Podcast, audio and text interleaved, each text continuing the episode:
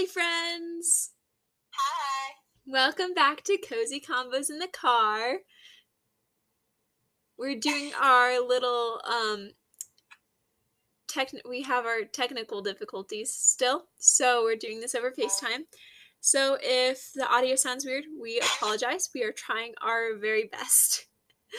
Indeed, we are. So, friends, today we are diving into chapter three, and um, as Kylie and I were reading through this book, oh my goodness, there was some great stuff in here. So we're just gonna go ahead and jump right into it. So, are we beginning to commend ourselves again, or do we need, like some people, letters of recommendation to you or from you? You yourselves are our letter written on our hearts, known and read by everyone. You show that you are a letter from Christ, the result of our ministry, written not with ink, but with the Spirit of the living God, and not on tablets of stone, but on tablets of human hearts. Such confidence we have through Christ before God. Not that we are competent in ourselves to claim anything for ourselves, but our competence comes from God. He has made us competent as ministers of a new covenant, not of the letter, but of the Spirit. For the letter kills, but the Spirit gives life. Now, if the ministry that brought death, which was engraved in letters on stone, came with glory, so that the Israelites could not look steadily at the face of Moses because of its glory, transitory though it was, or though it was, sorry, will not the ministry of the Spirit be even more glorious? If the ministry that brought can how do you how do you pronounce that? Commendation. Oh, condemnation. Yes, this is Condemnation. yes. Uh, was glorious, how much more glorious is the ministry that brings righteousness? For what was glorious has no glory now in comparison with the surpassing glory. And if what was transitory came with glory, how much greater is the glory of that which lasts? Therefore, since we have such a hope, we are very bold. We are not like Moses, who would put a veil over his face and prevent the Israelites from seeing the end of what was passing away. But their minds were made dull, for to this day the same veil remains when the old covenant read. It has not been removed because only in Christ is it taken away. Even to this day, when Moses is read, a veil covers their hearts. But whenever anyone turns to the Lord, the veil is taken away. And now the Lord is a spirit, and where the spirit of the Lord is, there is freedom. And we all who and we all who with unveiled faces contemplate the Lord's glory are being transformed into his image with an ever increasing glory which comes from the Lord who is the Spirit. Wowzers! I love this chapter, first of all. I would just like to start off by saying that. But there is so many great things in this passage. But I'll, I'll hold my commentaries. Kylie, what did you think about it? Oh, there's I don't know where to start. There's just so much. Um but the first thing I want to point out is that in the first couple verses whenever you would say like um recommend, mine just said commendation, which I looked at the definition and that means praise. And letters of recommendation is just like they're letters of praise. So um yeah, I thought that was interesting just a change in translation there. Um and then oh, where was it? Also, you said you're in verse 3. It says, clear, my version says, clearly you are an epistle of Christ, ministered by us, written not with ink, but by the Spirit of the living God, not on tablets of stone, but on tablets of flesh, that is, of the heart. And so I thought it was interesting because I didn't see that is of the heart. Um, I just saw tablets of flesh. I was like, tablets of flesh. Um, isn't our flesh like evil? But that's writ- Yeah. it's written on our heart. Um, yeah, but it this entire chapter is just comparing the New Testament to the Old Testament. Basically, it's comparing past religion to the new religion, and oh, it's it's just so cool comparing the two. Um, Absolutely. yeah, Um, I like how it was talking about in like 12 on, where it's talking about Moses had a veil over his face. And, um, it would prevent the Israelites from seeing the end of what was passing away. Yeah. Like, I, I don't I, ha- I don't know the full context of it because I haven't entirely read through the Old Testament, although I have read through a good chunk of it.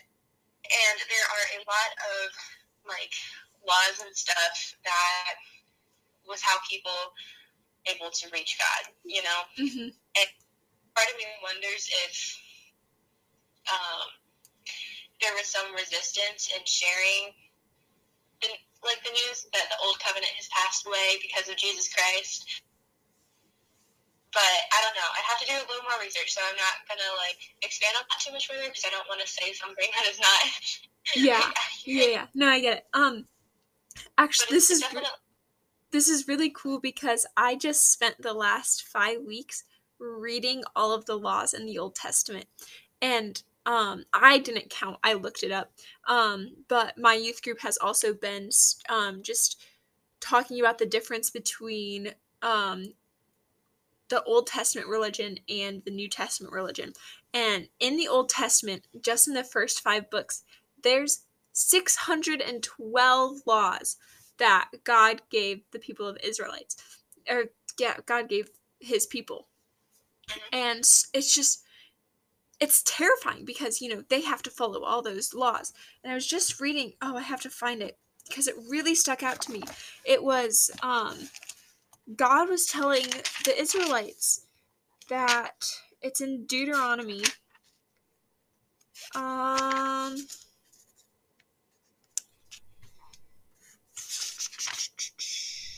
trying to remember because I re- read it this morning.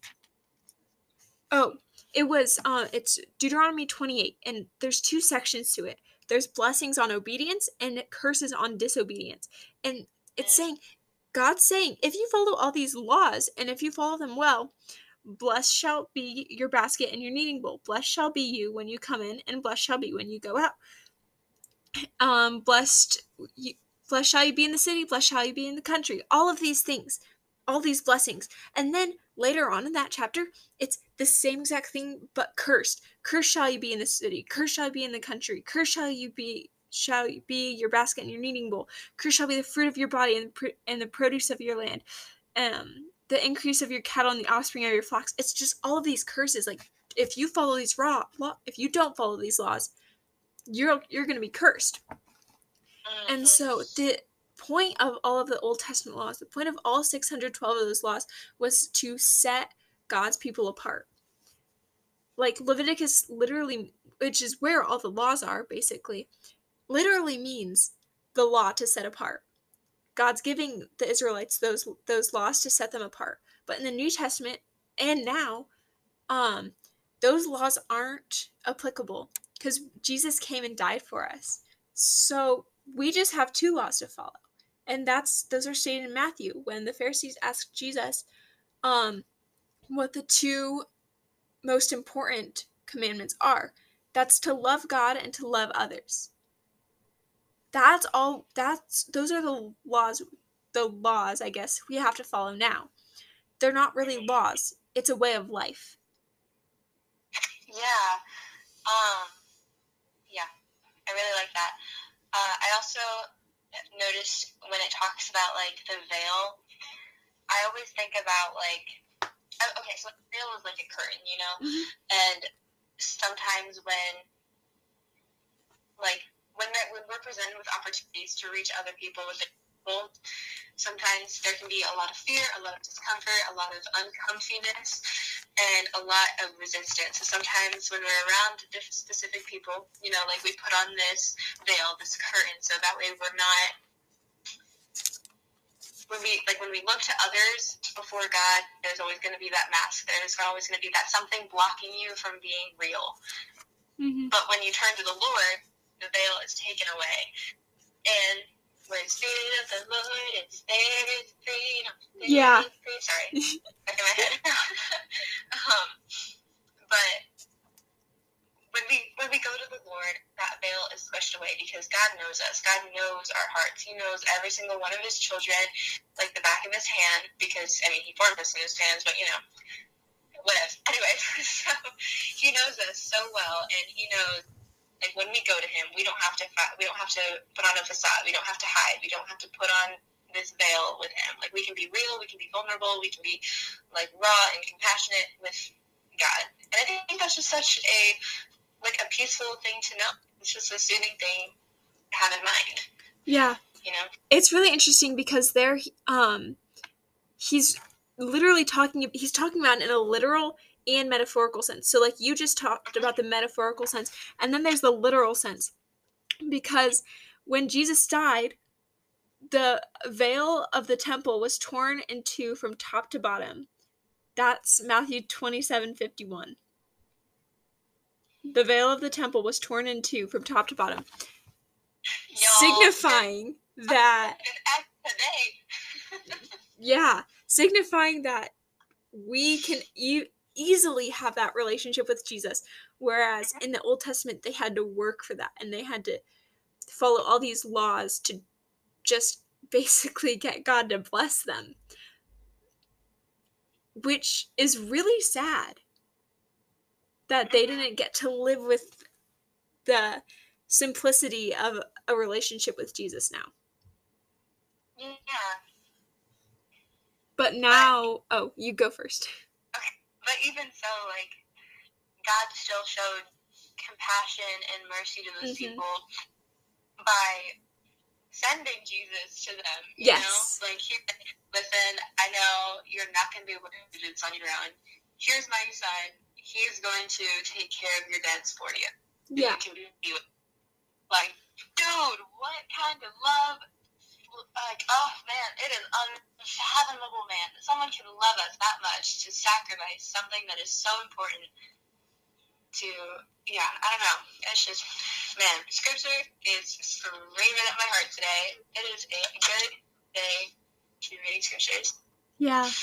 I my favorite verses in this chapter are definitely verses 17 and 18. Now the Lord is the Spirit, and where the Spirit of the Lord is, there's liberty, or there's freedom. But we all, with unveiled face, beholding as in a mirror of the glory of the Lord, are being transformed into the same image from glory to glory, just as by the Spirit of the Lord. Being transformed. Ah! I love that. Like a transformation of our hearts, like to reflect Yes. God. Isn't that amazing? Can It's wonderful. Oh wow, I don't know. There's just dang.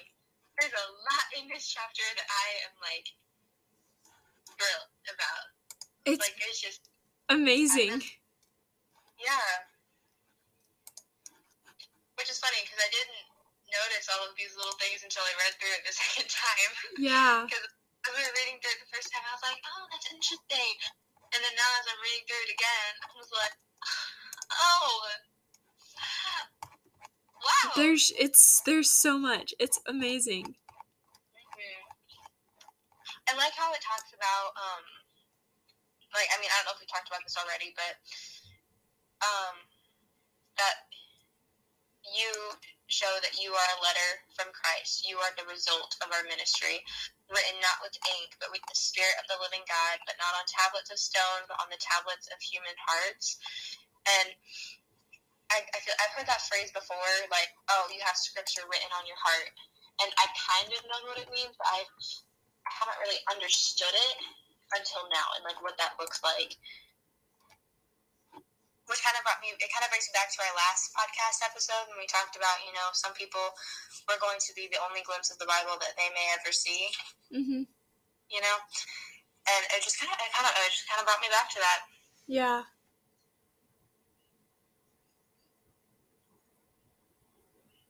Mm.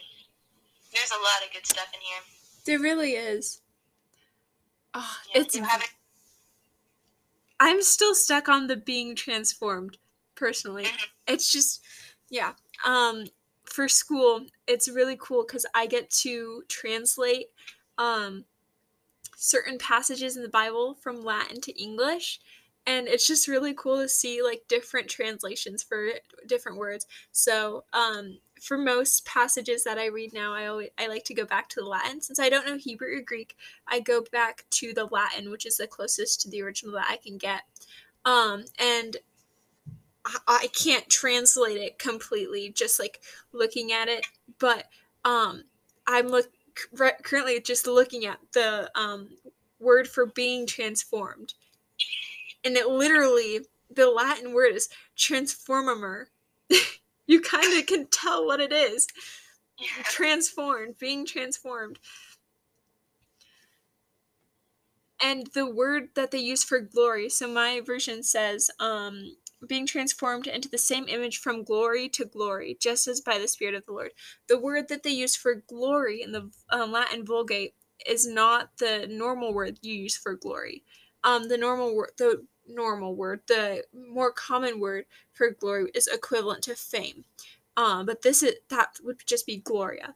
But this is a different Latin word for glory. It's claritate, and it, claritate and claritatem, glory and glory and it's that heavenly glory rather than the like fame glory. Yeah. Um, I like how your translation says glory to glory. My translation says an ever increasing glory. Yeah. It's like like constantly rising up. Like you said, it's a heavenly glory that it's never going to fade. You know? Yeah. Yeah. Ah, uh, man, you guys, there are so many great things in this chapter, this episode.